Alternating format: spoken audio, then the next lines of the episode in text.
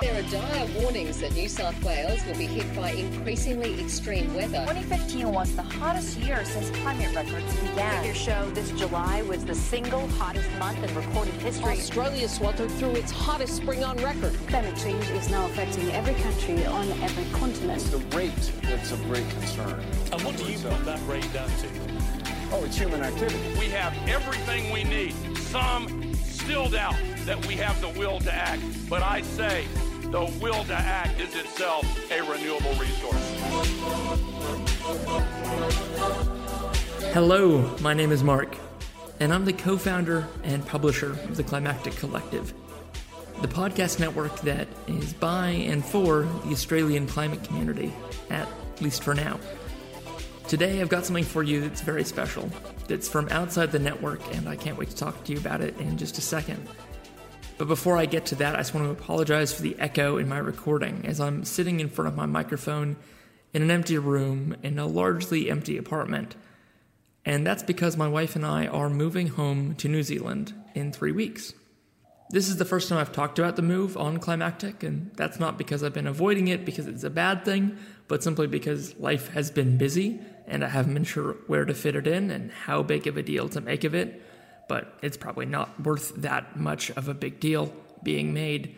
Uh, simply speaking, despite my American ish accent, I'm a Kiwi, and uh, my wife and I have been abroad uh, for seven years.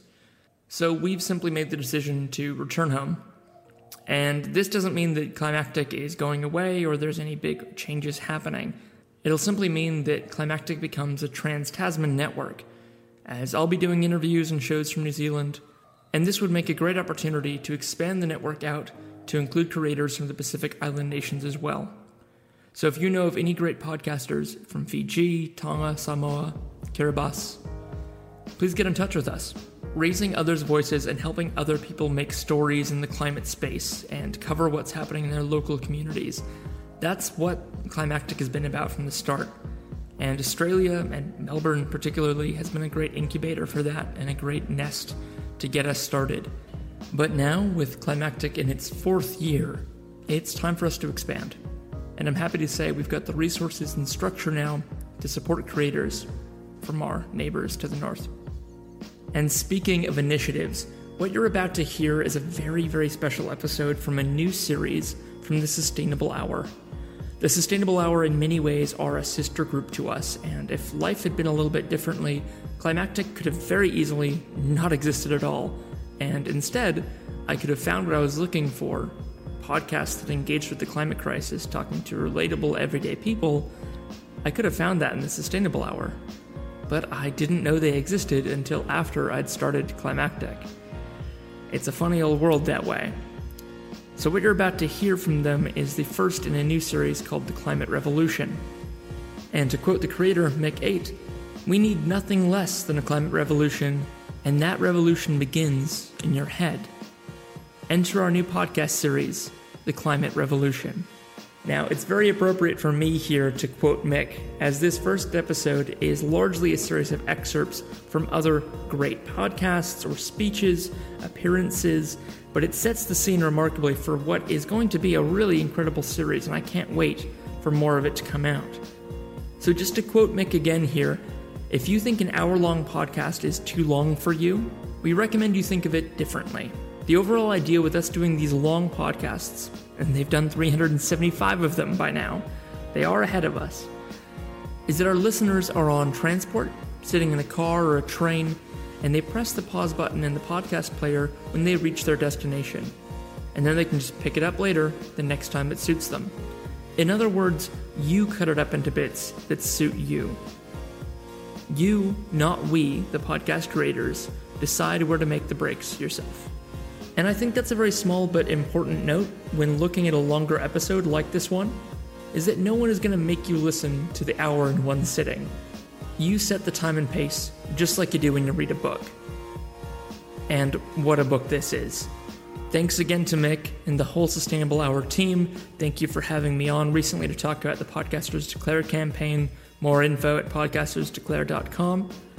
And now I'll leave you with episode one of this new mini series, Climate Revolution. You're going to really enjoy this. and I look forward to speaking to you again soon.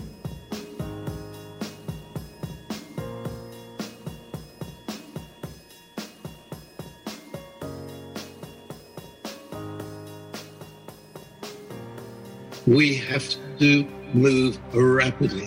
What we do over the next three to four years, I believe, is going to determine the future of humanity. We've been trading off the planet against profit, living for today and leaving it to others to pay tomorrow. We're in a very, very desperate situation. Money alone will not save us. And right now, federal governments are failing to act. Climate change is bigger than the New Deal, bigger than the Marshall Plan, bigger than World War II, bigger than racism, sexism, inequality, slavery, the Holocaust, the end of nature, the sixth extinction, famine, war, and plague all put together, because the chaos it's bringing is going to supercharge every other problem.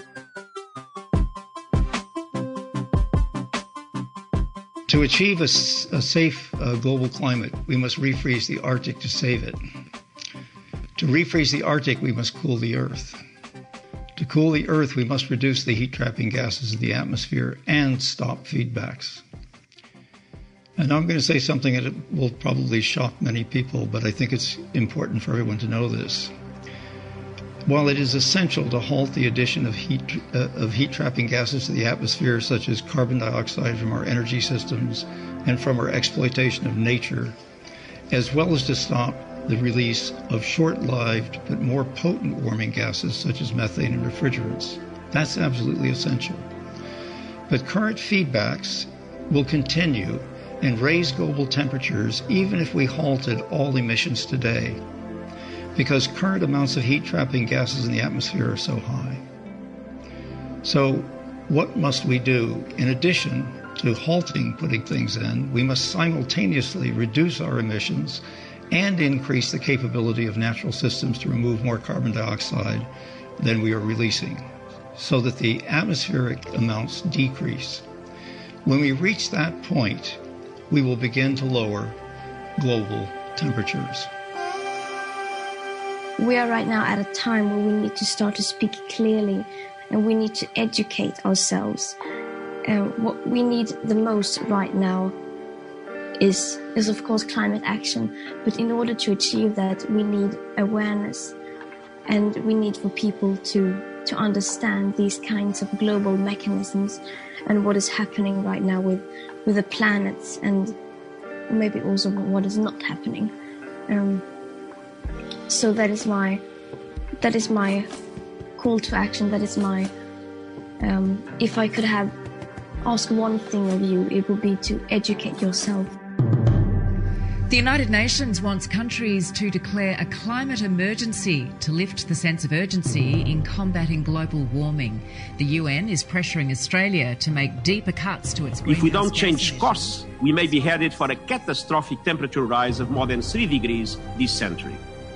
Can anybody still deny that we are facing a dramatic emergency? That is why today I call on all leaders worldwide to declare a state of climate emergency in their countries until carbon neutrality is reached. Some 38 countries have already done so, recognizing the urgency and the stakes. I urge all others to follow.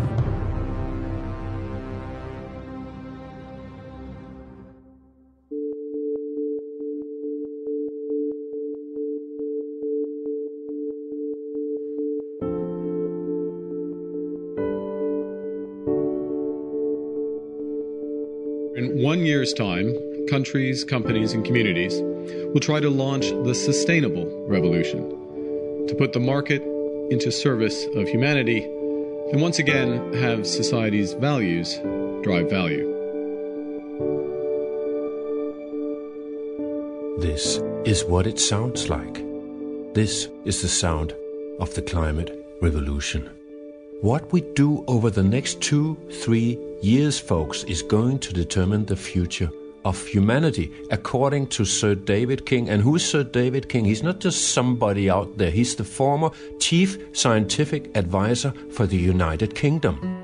So this is Geelong calling. This is Geelong calling all change leaders, all revolutionary thinkers out there, change leader candidates, emerging change makers calling on you to join us and jump on this climate revolution bandwagon. We need everyone warriors, freedom fighters, non violent, that is, freedom fighters in the climate revolution. Bridge builders, innovators, networkers, helpers, researchers, inventors, communicators, journalists. It's time to step up and change the language, change the story.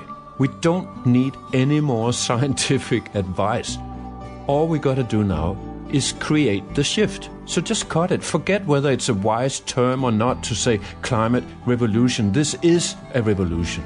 And to kick off a series of interviews and talks and thoughts about that particular topic, I'd like to introduce to you David Wallace Wells and the TED Talk that he gave already back in 2019 about how we could change the planet's climate future. Because really, we don't have to reinvent any more wheels. All the plans are ready. All the thoughts that are needed have been thought. Now we just need to act. And with the words of the climate counselor, Professor Lesley Hughes, who's also working with the IPCC, the United Nations International Climate Science Panel. She says, West Australians are right now paying the price with blazes affecting their health, homes, and livelihoods. We need to find the way to the heart of this problem. We can't beat about that bush any longer. It has to be political. This solution needs to come from us and it needs to become political. This TED Talk features climate columnist and author David Wallace Wells, recorded live at We the Future 2019.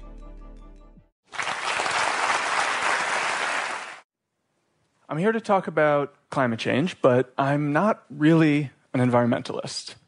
In fact, I've never really thought of myself as a nature person.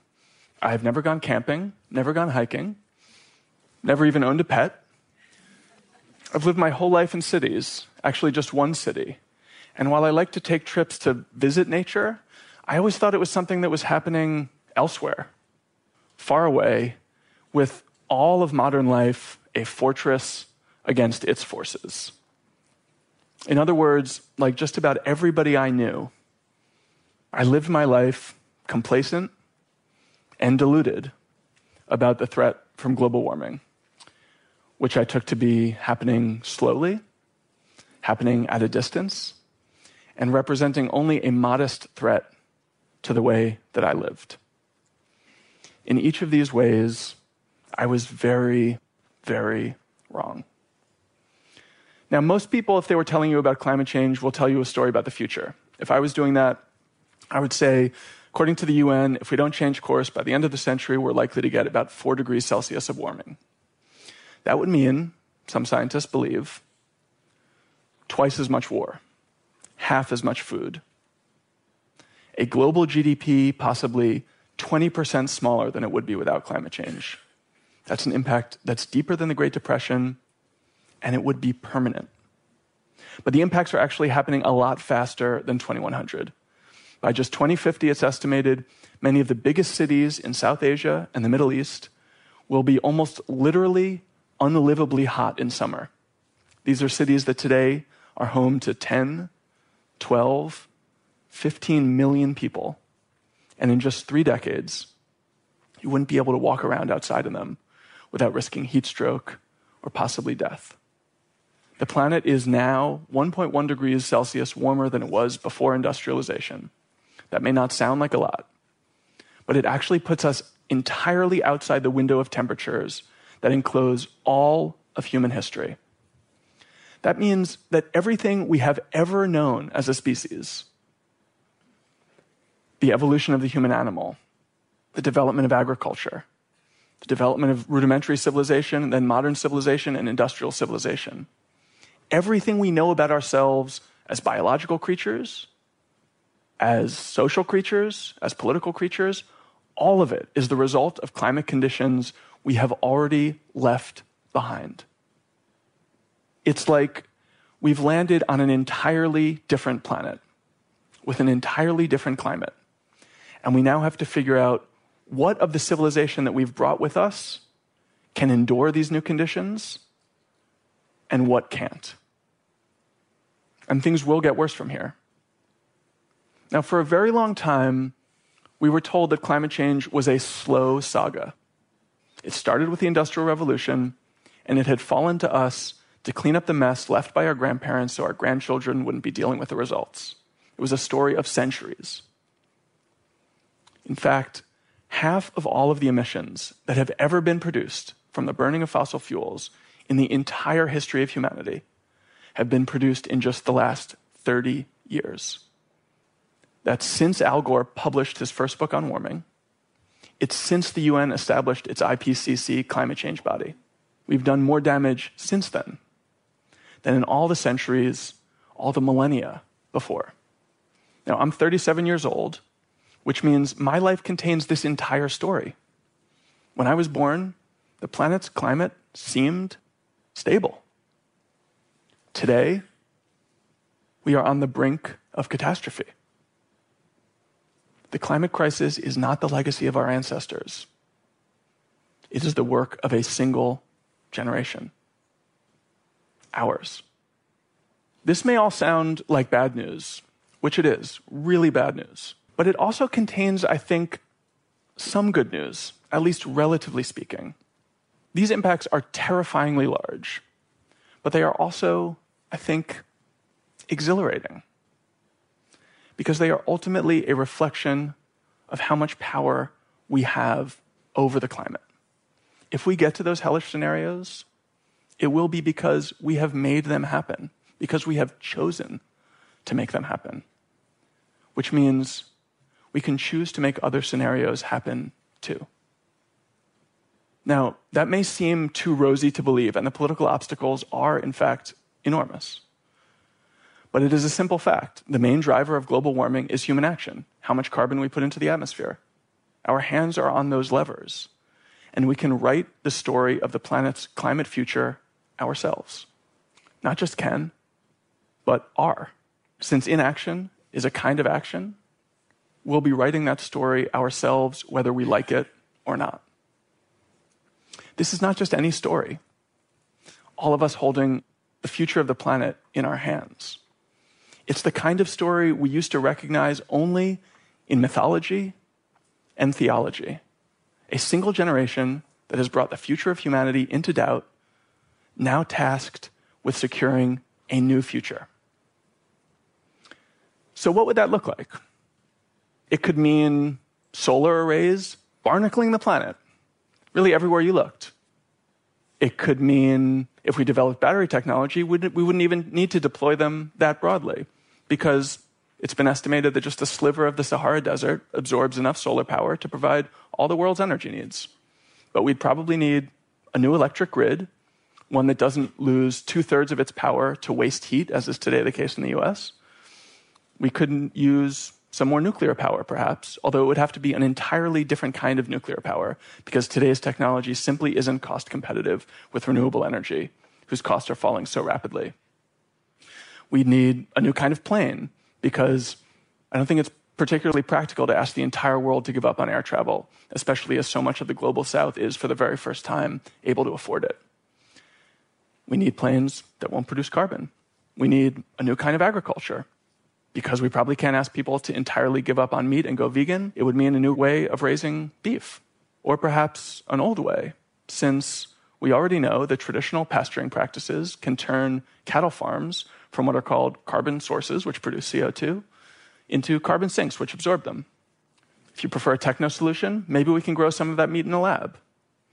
Probably we could also feed some real cattle seaweed, because that cuts their methane emissions by as much as 95 or 99 percent probably we'd have to do all of these things because, as with every aspect of this puzzle, the problem is simply too vast and complicated to solve in any single silver bullet way.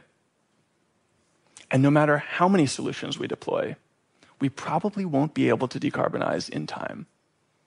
That's the terrifying math that we face.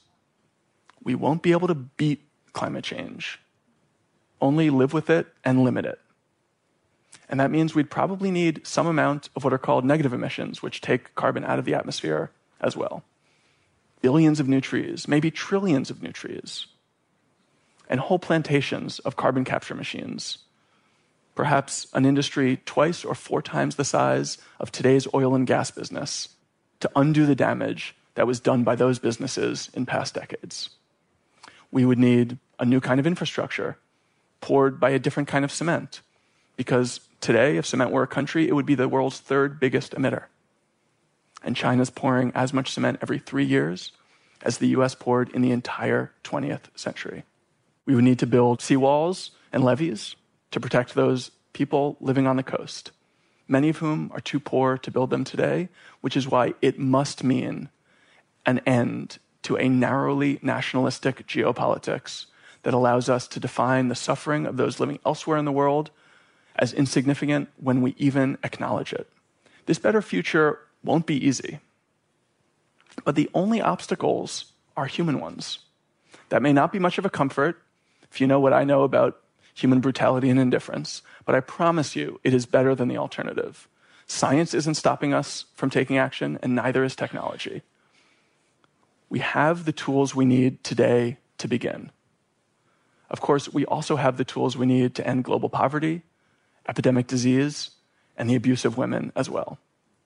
Which is why, more than new tools, we need a new politics, a way of overcoming all those human obstacles our culture, our economics, our status quo bias, our disinterest in taking seriously anything that really scares us, our short sightedness, our sense of self interest, and the selfishness of the world's rich and powerful who have the least incentive to change anything.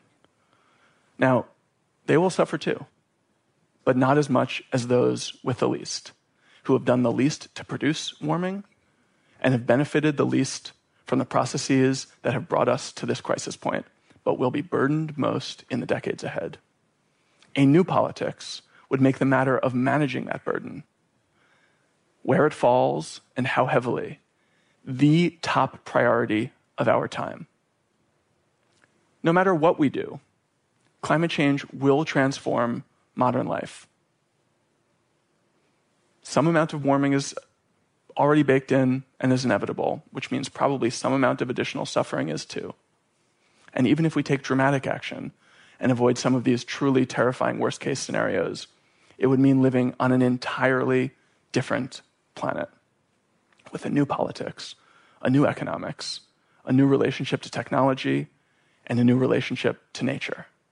A whole new world, but a relatively livable one relatively prosperous, and green.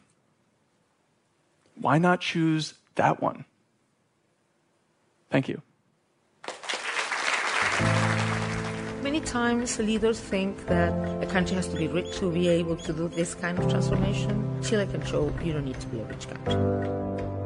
When we defend, we take legitimate actions. Our leaders are getting arrested, and some of our leaders are even killed. What is the meaning of our life if we work and live destroying the planet while sacrificing the future of our children? We will hold those who are the most responsible for this crisis accountable. This is the biggest climate strike in history. We're nominated for the Champions of the Earth Award because of our work measuring ozone from space. Every once in a while, you kind of step back and think, you know, that was pretty important what we did there. Wherever we live, whoever we are, we all share the same responsibility. Make our planet great again.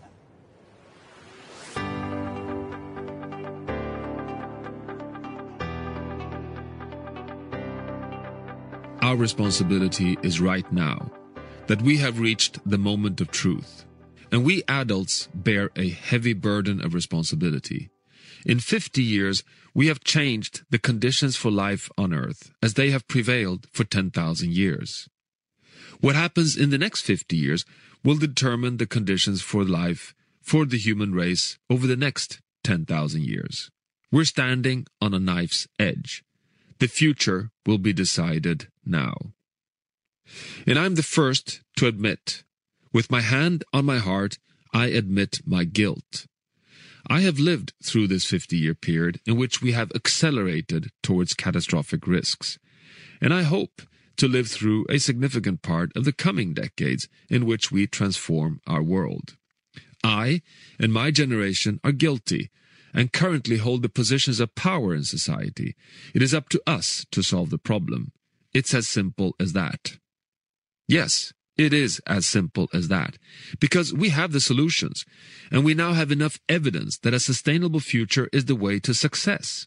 And we know that the window to a manageable future on Earth is still open, but only just. I'm often asked how I can handle being confronted daily by all the research about the threats to our planet. The threats are overwhelming at times, but are to a significant extent balanced out by all the positive signals. And I get positive news pretty much every day. Most recently from Jochen Zeitz, former CEO of Puma, who has introduced sustainability principles throughout the company. He is on the board of directors of Harley Davidson. He told me in confidence earlier last year, Harley goes electric. I almost fell off my chair. Harley Davidson, the very epitome of loud motorcycles, oil and combustion engines, is launching electric motorcycles. Is this possible? And why?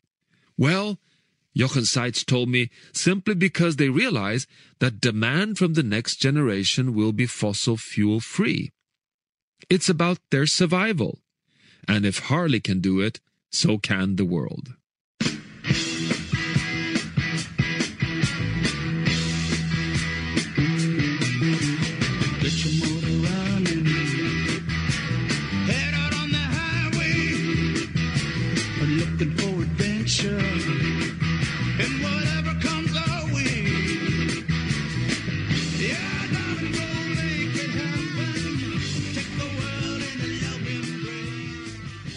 Listened to here was an excerpt from a brilliant series called Fixing the Climate Emergency Must Start Right Now. This was uh, Professor Johan Rockström who closed the final part 8. You can find that series on ABC Radio National. Another great little podcast series, which is really worth listening to, is uh, one that came out with the help from Greenpeace. It's called Heaps Better, and you'll find it in your podcast player simply if you search for Heaps Better. You can also find it on greenpeace.org.au slash heaps better. Hey, I'm Jess. I'm Ash. And we're two mates on a mission to do something about this climate crisis. 90% of people in Australia want stronger action on climate. Get get going, 90%. That, that's a lot. like, go. So we knocked on Greenpeace's door. What a horn. We found out what we should do. But this is one way that you can directly change the system. And we did it. Together. We can get the pens and pencils out. Ah, yes. Oh my gosh, is this, is this And now Ash and I feel heaps better. So please subscribe to Heaps Better wherever you get your podcasts and come with us on a journey from climate anxiety to climate action.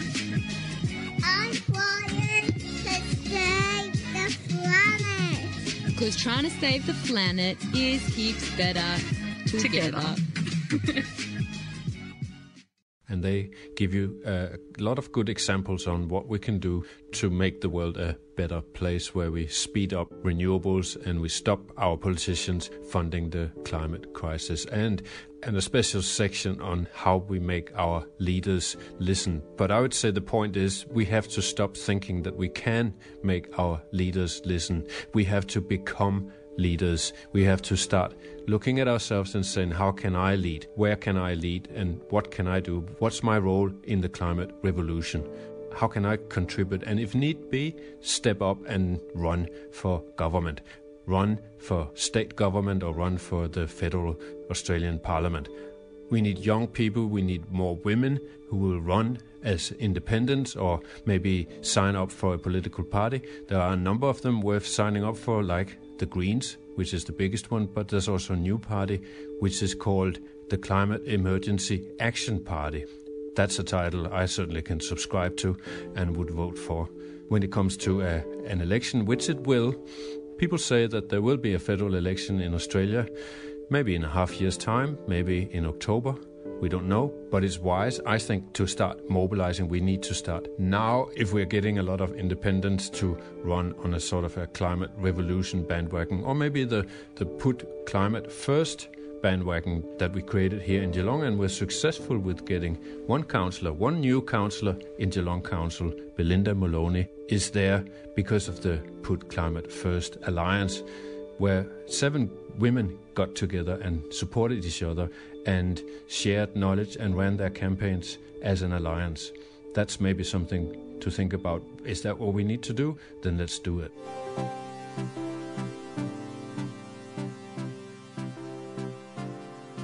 There is a first national convention for community minded independents happening in Australia in the end of February. On the 26th, 27th, and 28th of February, you can attend the national convention called Getting Elected.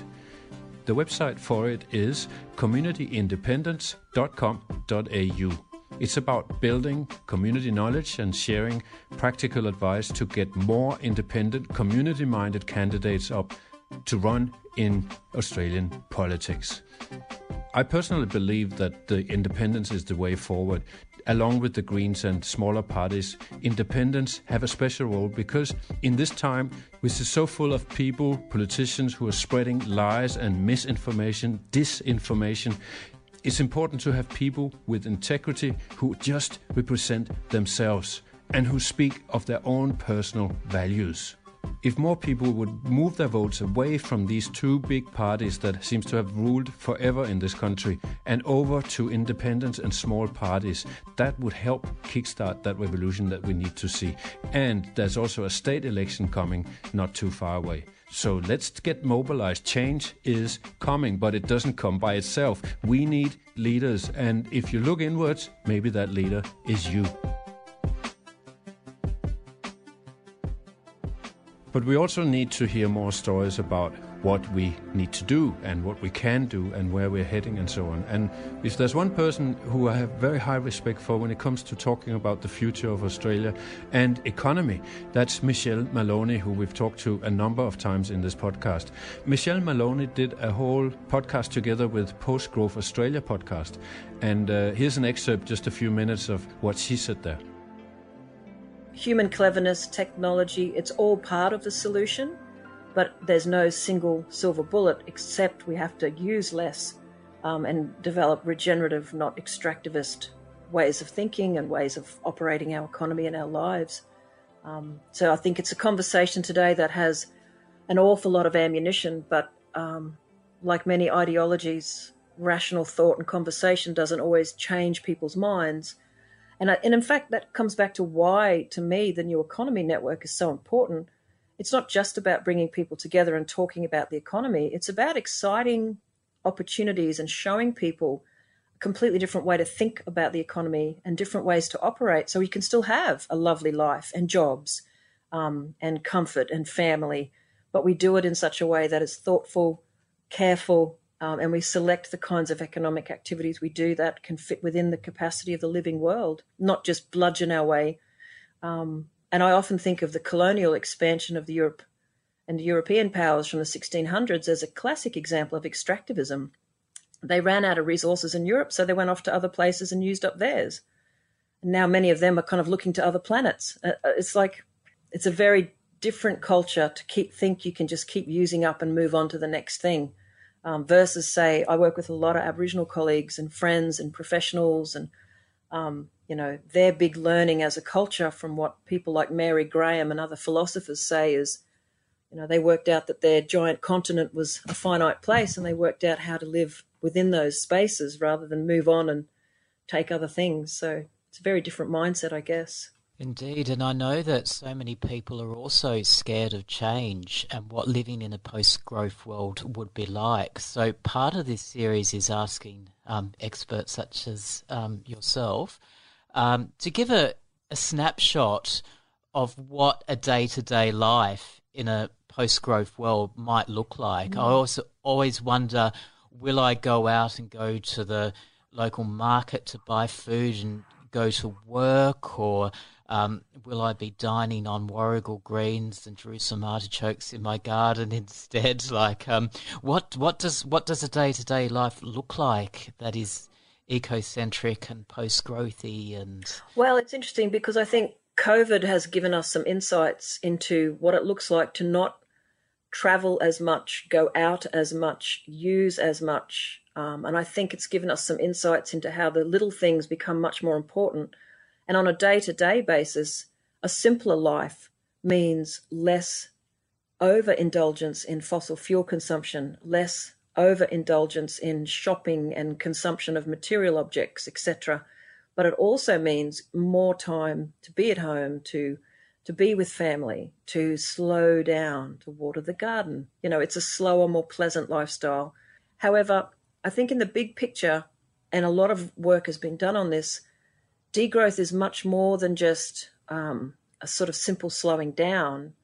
It is, but it's also about a significant change in the structures that we have in place. Like to do it effectively, um, and Sam Alexander's written some excellent articles on this, to really think about a society and to support an entire social system that could slow down, be more earth centered, and use less. We actually have to work together. It's not just about what we do at home on our own. It's how do we have governments or collectives or communities who can say, we're going to share this stuff. We don't have to all own a lawnmower. You know, how do we change the transport system? How do we change the food system so that we're not walking into a grocery store that has just transported food that was grown nearby? You know, I heard folks in Townsville at a new economy symposium really concerned that there were food stocks being grown nearby that were transported all the way to Brisbane, then all the way back again to a Woolies or a Coles in Townsville. So to me, my ideal world would be waking up in the morning, knowing that anything I went to eat and anything I went to wear was actually made somewhere locally, made from sustainable regenerative stuff, whether it's hemp, um, knowing that I could do a whole range of things with less impact on the living world. And I think for me, the big marker is definitely, yes, human centered, slower lifestyle, more family, more friends, but also more biodiversity. And this is where I'm always interested in how do we rethink the way we live in urban environments? You know, how do we stop the desperate isolation that many families feel in their little nuclear family in a house? You know, why can't we redesign our society so we have communal gardens, so that we go back to a different way of putting our houses together?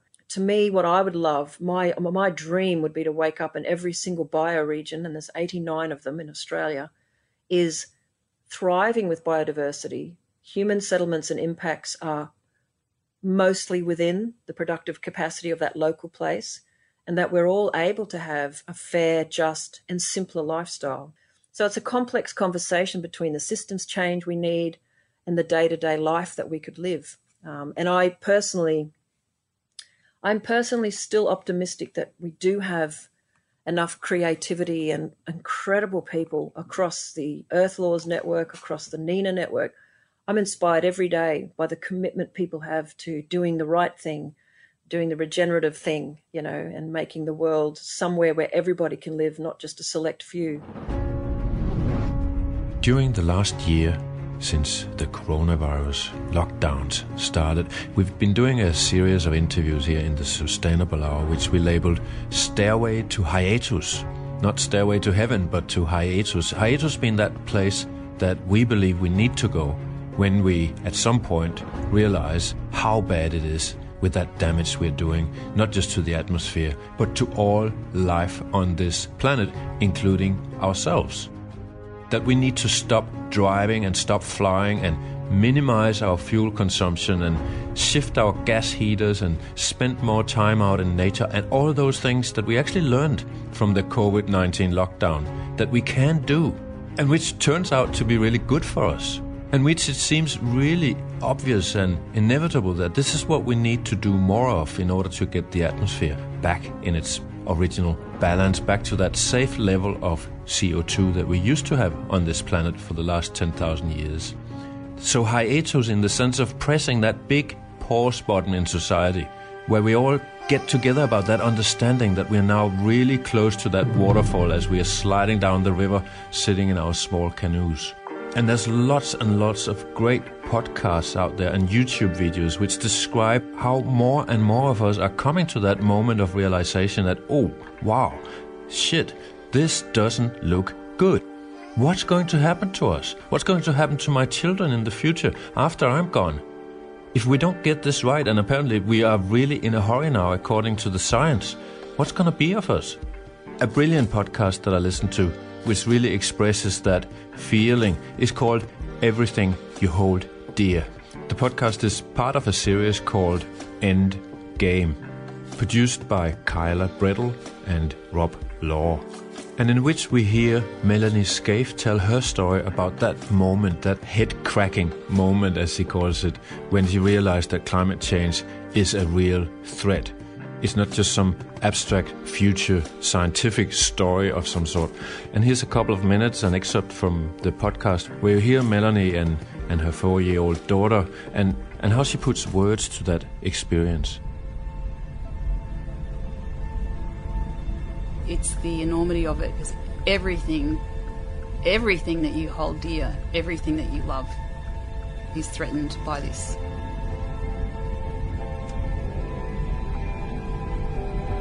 It's kind of all encompassing.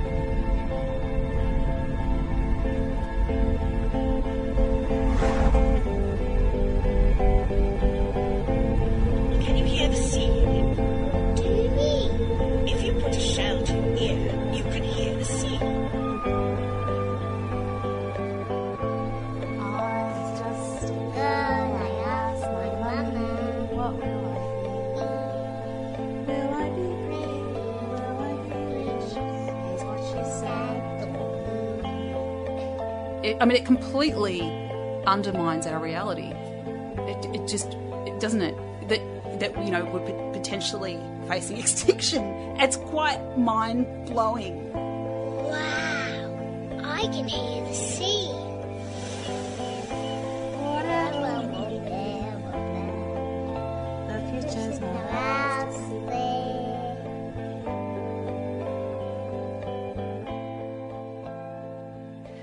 I can look at my daughter and burst into tears if I think about the future. If I just slap myself in the face and bring it back to right now, it's just full of joy. I guess it's learning how to kind of learn how to manage yourself, I guess, with this. I'm still on that journey, and I, I fully admit that I'm. I've got a lot of work to do there, uh, you know, uh, because I, I do, I can end up in that despair mindset, and that's not helpful. So, yeah, there's a lot to be grateful for, and, and there's a lot to be done.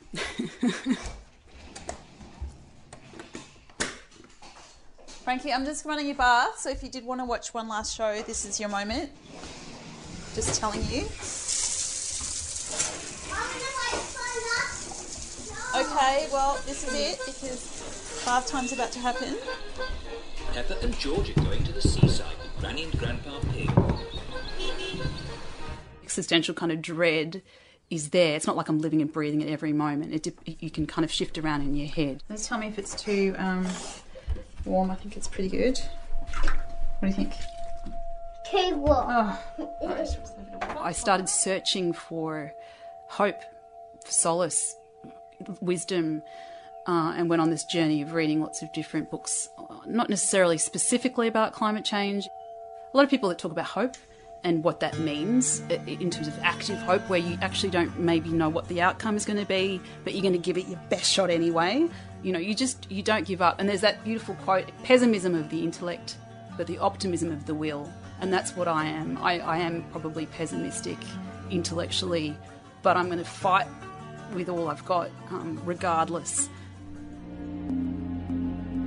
What's missing and what everyone is so desperately crying for is a plan. For years and years, our leaders have failed to make a plan. We don't have a climate emergency response plan.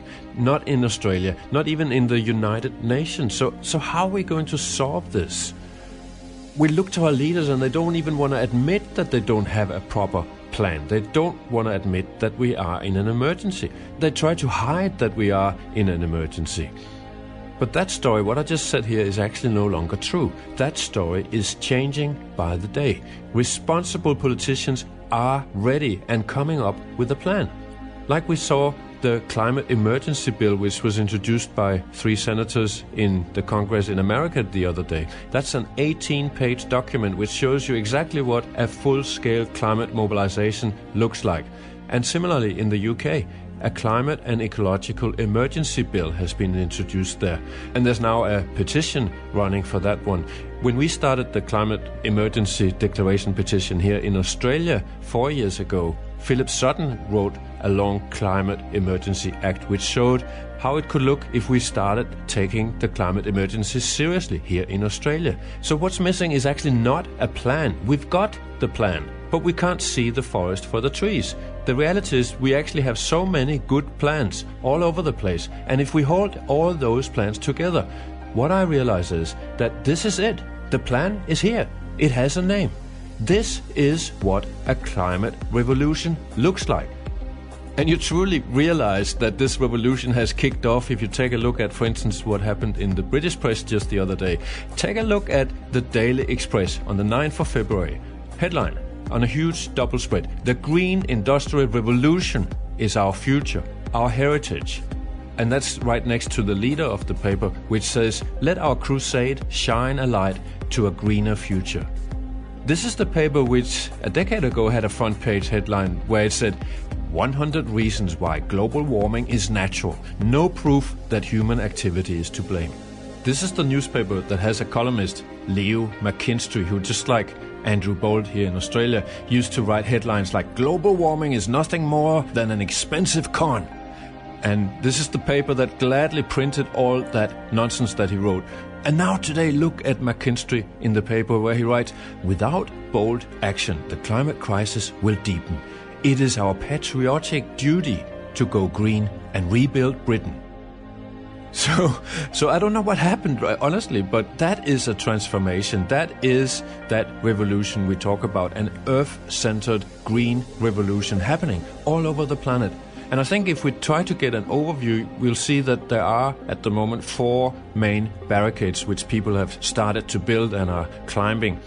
That's the political one, which is also about elections and how we vote. That's the business focused one, which is about how we run our businesses, our organizations. Then there's the agricultural one, which is about our food. And there's the personal one. What we need is, like Greta says, it's awareness because it's about that we need to get together and do the work. And to do that, a lot of us still don't know how. So we need training, education, inspiration. So again, what that means is that we need seminars, conferences, get togethers, coaching sessions, enabling ourselves and humanity so that we can scale up a new regenerative earth centered collaboration focused way of solving the greenhouse gas emissions global warming climate crisis. So, even if you don't see yourself right now as a climate leader, you could still become one by simply organizing something in your community or in your own business or together with some farmers where you live. It's about each of us finding our role. Mary Annaïse Heglar wrote an article in Wired last year. We can't tackle climate change without you. At this critical stage, we have to accept we're all going to have to buckle down for the long haul. Responding to this crisis is going to have to become part of who we are all the time. Once you understand that, you understand that this isn't about climate action. This is about climate commitment. It's a framework. It's asking yourself, what can I do next? And always next. So if you're good at taking care of people, take care of the legions of wary climate warriors. If you're a good cook, cook. And make your food as sustainable as you can within your means. But more than anything, share it. Build a community around it. If you're an artist, it's not your job to design a policy plan for rapid decarbonization and so on, or to decide which coal plants to shut down first and what exactly we'll be replacing them with. We have people on that. The role of the artist is to make revolution irresistible, wrote Mary Annaïse Heglar.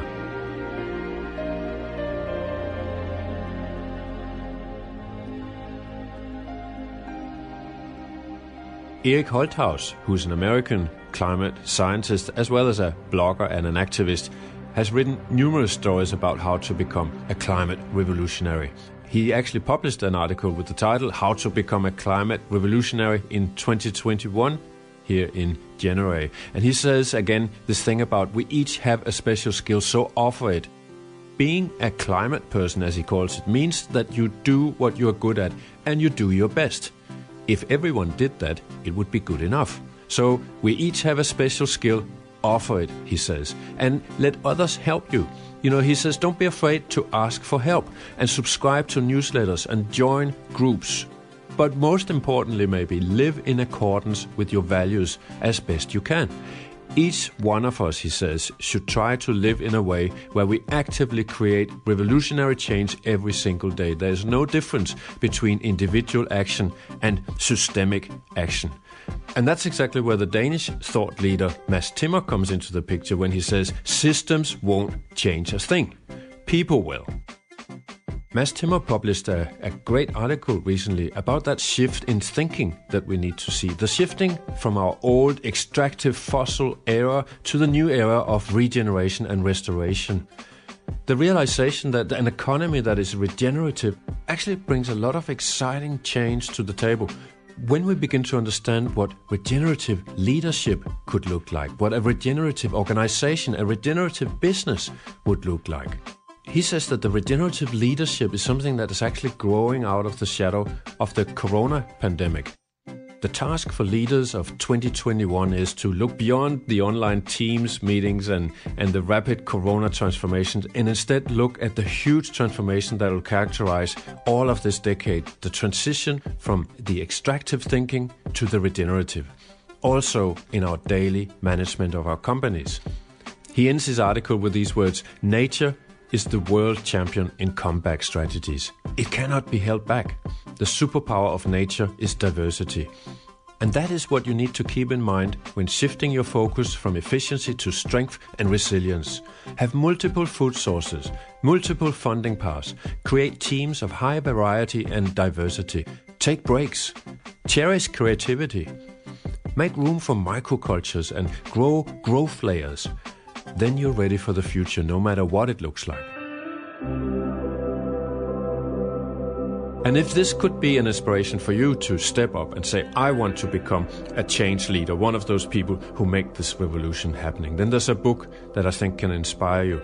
It's 150 pages, so relatively quickly read, and the title is From Me to We The Five Transformational Commitments Required to Rescue the Planet, Your Organization, and Your Life. And just to give you one taste of it, we've recorded this excerpt from the book starting on page 87. What do you stand for? When deciding on whether to abide by the principles of moral justice, it's important to ask yourself a critical question What do I stand for? To answer this question, you must determine how you will treat other people. How do you want to live your life? How do you want to be remembered? As you lie on your deathbed, looking back on your time on earth, what will you think about? Will you consider how much more stuff you could have acquired and how dominant you were? Or will you remember the love you received and the caring you gave others? How do you want your gravestone inscribed? She took everything she could for herself and caused others great harm. Or, he travelled lightly and brought peace and happiness to others. The moral principles you adopt to guide your thinking and behaviour determine what you stand for and what your legacy will be. This truth applies to organisations as well. It is easy for private, public, and non profit organisations to lose their way unless they continually question why it matters that they exist. Generating sufficient profit and making a decent income are important. But if your organisation does not stand for anything beyond making money, then it has very little inherent value to society. After all, many other organisations can sell the same product or do the same thing as yours. Making money is not a reason to exist. It is the outcome of achieving a higher purpose. Given the difficult period of rapid, chaotic change we have entered, every organisation that wants to survive in the future will need to choose a purpose that helps people navigate the turbulent waters ahead and emerge solidly grounded in sustainable thinking and action. The moral principles your organisation adopts will determine its ability to achieve that purpose. Financial well-being will be just one of the outcomes.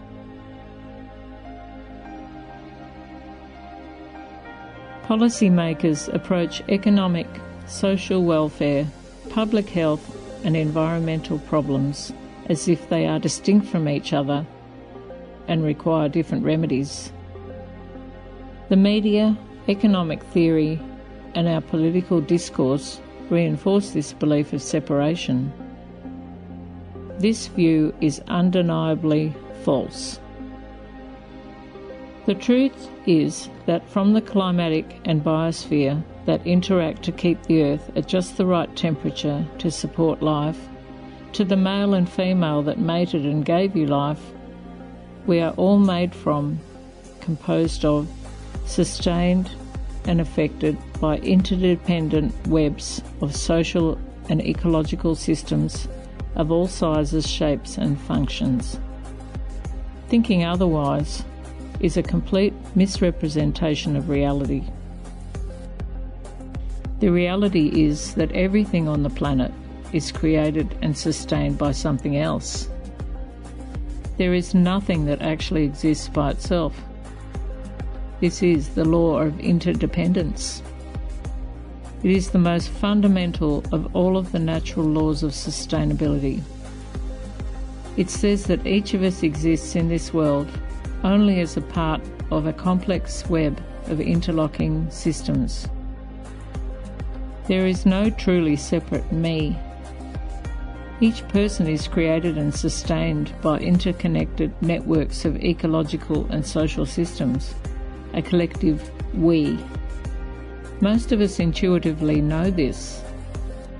We recognise that the air we breathe, the food we eat, and the water we drink are produced by natural processes, and that our loved ones are important to our well-being. But too often we ignore this basic fact of life. Outdated assumptions and beliefs lead us to think and act as if we are independent entities that can exist without the interactions with and influences of other processes, organisms, or people.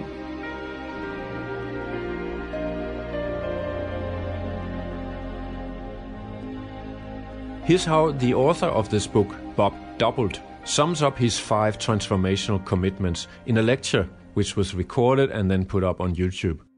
When you work with groups uh, to help them think about what social resiliency mean or what this shift from me to me to we means, there's some laws you can help them understand and some commitments that you can begin to talk about it. You don't have to use these words, you can do it in any way you want. But the law of interdependency, we're all interdependent, okay? And you can do that through some very simple, in the book I have, there's some simple exercises, one of which is just take a breath and figure out where that breath came from. And, uh, and it come, most of it, and what, what you're doing, that is you're inhaling oxygen. Where does that oxygen come from? comes from the oceans and vegetation all around you. So you're only alive because of all those interactions happening all around you right now. Uh, and it sort of puts it into perspective. So help people begin to see, begin to try to imagine the ecological and social and economic systems they're part of. You can't see them all, but just beginning to think about that really helps. Then ask people to talk about the law of cause and effect, that you're having an effect on those systems that you're part of, and see if you can help them do some accounting for those. Moral justice, uh, uh, and law of trusteeship are sort of your responses to those consequences. Do no harm first, and then try to do good, and then finally uh, to uh, uh, to make sure that you can choose your own destiny. I'll close with this. I like to always close with this. You are the leaders in this field, and you can only expect uh, difficult times and challenging times ahead. So, if it's okay, I'll read this uh, just to close. Think about yourself now and, and the people you work with. Leaders are called to stand in that lonely place between the no longer and the not yet and intentionally make decisions that will bind, forge, move, and create history. We are not called to be popular. We are not called to be safe. We are not called to follow. We are the ones called to change attitudes, to risk displeasures, and we are the ones called to gamble our lives for a better world. And that's your challenge. Thank you. You can read a shortened version of this book from me to we with the book's main points in an article which I'll put a link to in the podcast notes. And while we're talking about books, there is that other book that we talked about in the Sustainable Hour recently, which has the very appropriate title Handbook for Change Leaders. We spoke with the Swedish author of that book the other week in the Sustainable Hour. I don't have that book yet, so I haven't read it, but it sounds promising from the title Handbook for Change Leaders. I'll put a link to that interview in the notes on the podcast webpage as well. So, this is it as far as I'm concerned. The genie is out of the bottle. We can't just go around whispering about it and talking about it. We need to realize that we are in the middle of a climate revolution, so we better step up to be a climate revolutionary who's saying this is the defining battle of our lives. This is what we are passionate about. And if we look at our politicians and we don't trust them, we need new people coming into the game. As I said in the beginning of this hour, we need new candidates we can vote for. Science tells us time is running out and we just have a few years now to get it right. We have to move rapidly. What we do over the next three to four years, I believe, is going to determine the future of humanity. As David Wallace Wells told us, with a new politics, a new economics, a new relationship to technology, and a new relationship to nature. A new type of thinking is essential if mankind is to survive. That was actually the words of Albert Einstein in 1946 in an article he wrote in New York Times. The world we have created is a product of our thinking and it cannot be changed without changing our thinking. The climate revolution begins in our heads.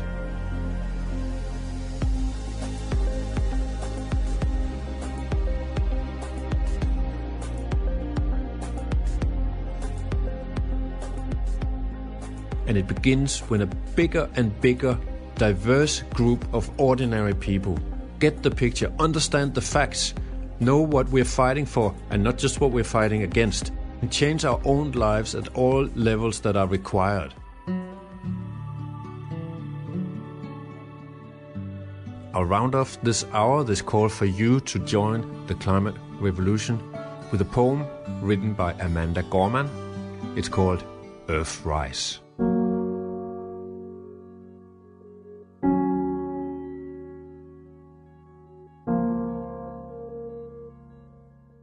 Change is the single greatest challenge of our time. Of this, you're certainly aware. It's saddening, but I cannot spare you from knowing an inconvenient fact because it's getting the facts straight that gets us to act and not to wait.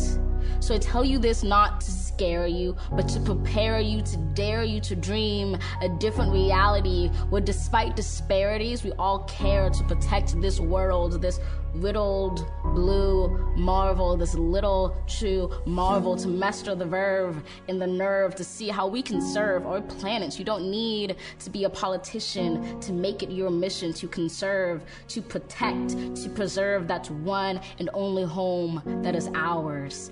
To use your unique power to give next generations the planet they deserve. We are demonstrating, creating, advocating. We heed this inconvenient truth because we need to be anything but lenient with the future of our youth. And while this is a training in sustaining the future of our planet, there is no rehearsal. The time is now, now, now, because the reversal of harm and protection of a future so universal should be anything but controversial. So, Earth, pale blue dots. We will fail you not, just as we chose to go to the moon. We know it's never too soon to choose hope. We choose to do more than cope with climate change. We choose to end it. We refuse to lose. We do this and more, not because it's very easy or nice, but because it is necessary. Because with every dawn, we carry the weight of the fates of this celestial body orbiting a star. And as heavy as that weight sounded, it doesn't hold us down, but it keeps us grounded, steady, ready, because an environmental movement of this size is simply another form of an earthrise. To see it, close your eyes visualize that all of us in this room and outside of these walls or in these halls, all of us change makers, or in a spacecraft floating like a silver raft in space, and we see the face of a planet anew. We relish the view, we witness its round green and brilliant blue, which inspires us to ask deeply, wholly, what can we do? Open your eyes. Know the future of this wise planet is right in sight. Right in all of us. Trust this earth uprising. All of us bring light to exciting solutions never tried before. For it is our hope that implores us at our uncompromising core to keep rising up for an earth more than worth fighting for.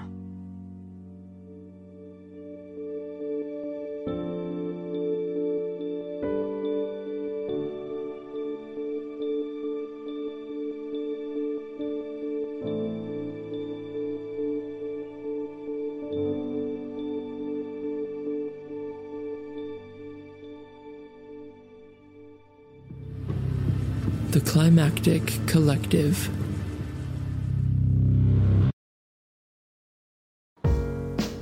This show is produced by Here Media, a boutique audio agency in Naarm, Melbourne. To learn more and get in touch, head to heremedia.studio. That's H E R E media.studio.